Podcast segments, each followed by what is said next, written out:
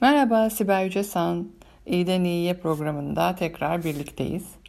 E, neyle ilgili konuşmak istiyorum? Aslında bu yeni düzen ve yeni normale geçmek konusuyla ilgili konuşmak istiyorum. Eminim siz de fark ediyorsunuz. Belki kendinizde, belki etrafınızda. E, ürkütücü bir tarafı var değil mi? Her yerde aynı şey söyleniyor. Bu yeni normale nasıl geçeceğiz? Nasıl korunacağız? Düzen nasıl değişecek? İş ve ev ortamı birbiriyle nasıl tekrar uyum sağlayacak diye. Ee, yeni normalin ne olacağını kim biliyor? Bence çoğumuz bilmiyoruz.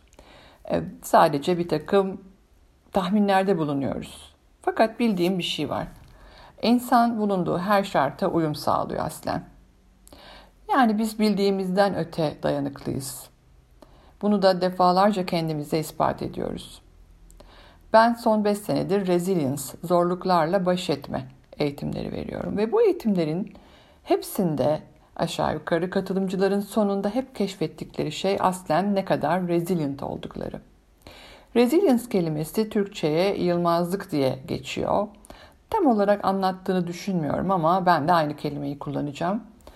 Ee, aslında hepimizin yılmazlık, azim ve uyumla ilgili deneyimleri var. Hayatımızda o kadar çok şey değişiyor ki ev değiştiriyoruz, iş değiştiriyoruz, evleniyoruz, boşanıyoruz, başka şehirlere taşınıyoruz, üniversite için evden ayrılıyoruz vesaire vesaire. Hatta bunlardan daha da vahim olanları e, çıkıyor karşımıza değişim olarak. Sevdiklerimizi kaybediyoruz, hastalıklarla mücadele ediyoruz, e, iflas ediyoruz, etrafımızdakiler ediyor. Dolayısıyla bunlar da bizi derinden etkileyen e, değişimler oluyor. Ama eninde sonunda bütün bu süreçlere uyum sağlıyoruz ve bunların üstesinden geliyoruz. Bir şekilde içinden çıkıyoruz. Ee, belki sorular şunlar olmalı. Siz bunlarla nasıl baş ettiniz? Nelerin üstesinden geldiniz? Zaman size ne sağladı? Kimler size destek oldu? Ayağa nasıl kalktınız? Uzun süre kalkamadıysanız bile muhakkak ki güçlendiniz, öğrendiniz ve hayatta daha farklı şeyleri deneyimlemeye karar verdiniz. Şimdi bunu niye söylüyorum? Çünkü bu yeni düzen neyse ona da uyum sağlayacağız. Ee, burada önemli olan kendimizde biraz zaman tanımak. Ben burada birkaç e, bir becerinin bize çok yardımcı olacağını düşünüyorum. Bunlardan bir tanesi sabır, anlayış.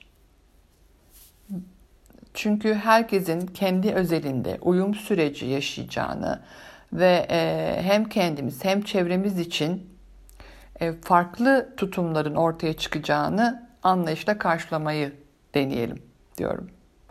Aile bireylerinin, dostlarımızın, iş arkadaşlarımızın endişe veya kaygı seviyeleri hala sürüyor olabilir. Herkes sosyal mesafeye aynı şekilde yaklaşmıyor. Burada biraz gözlemci modunda olmak işe yarayacaktır.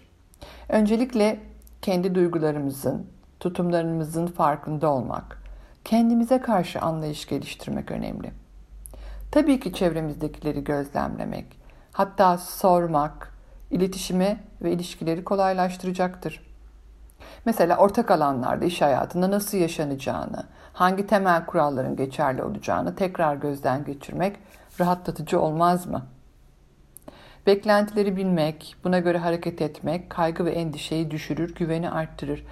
Kendimizle ilgili de beklentileri net bir şekilde ortaya koymak, hatta bazı şeylere sınır koyacağımızı baştan belirtmek de bizi e, güvende tutar e, ve rahatlatır. Tabii ki esneklik. Esneklik niye? Çünkü herkes bizim gibi değil. Herkesin süreci farklı. Ee, dolayısıyla e, bu ortak yaşamda nerelerde esneyebilirim, nerelerde sınır koyabilirim? Bu konuların kafamda netleşmesi de önemli diye düşünüyorum bu, dev, bu dönemde. Bunun yanı sıra nezaket, şefkat, ee, neden zorlanıyorum, neden korkuyorum, ne anlamsız, bak işte yapamıyorum düşünceleri işime yaramaz. Ee, öz eleştiri iyidir ama e, bazen dozu fazla oluyorsa bizi engeller. Bu dönemde E, önce bu bizi zorlayan duyguları görmek, tanımak, yaşamaya izin vermek.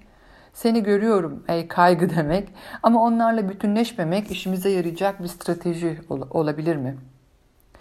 Burada önemli olan hem kendimize hem çevremize karşı biraz nezaket ve şefkatle yaklaşmak. Ee, belki işimize yarayacak bir düşünce ise ya bu tüm o insanlığın ortak derdi. Herkes aynı duyguları yaşıyor cümlesidir. Benim çok sevdiğim diğer bir soru ise peki benim neye ihtiyacım var sorusu. Bu sorunun cevabı hepimiz için farklı. Belki güvende hissedene kadar yalnız kalmaya, belki dostlarla yeniden buluşmaya, belki daha fazla bilgi toplamaya, belki de yazmaya, çizmeye ihtiyacım var.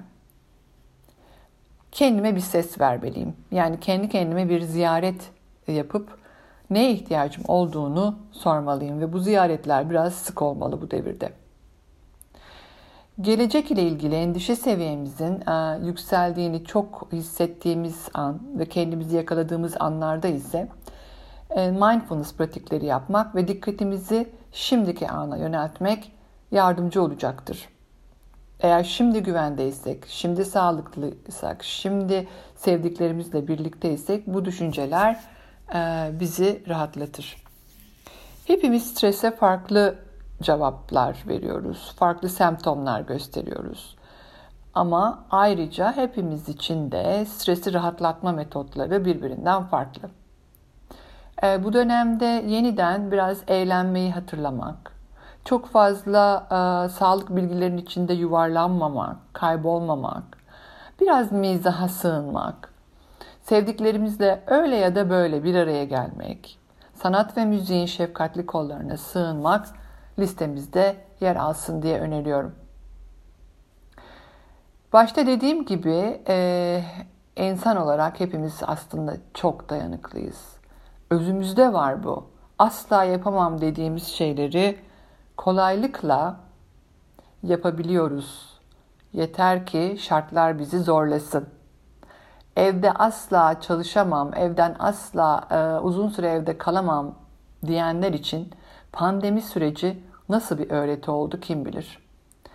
Aslalar her zaman aşılabilecek dağlar.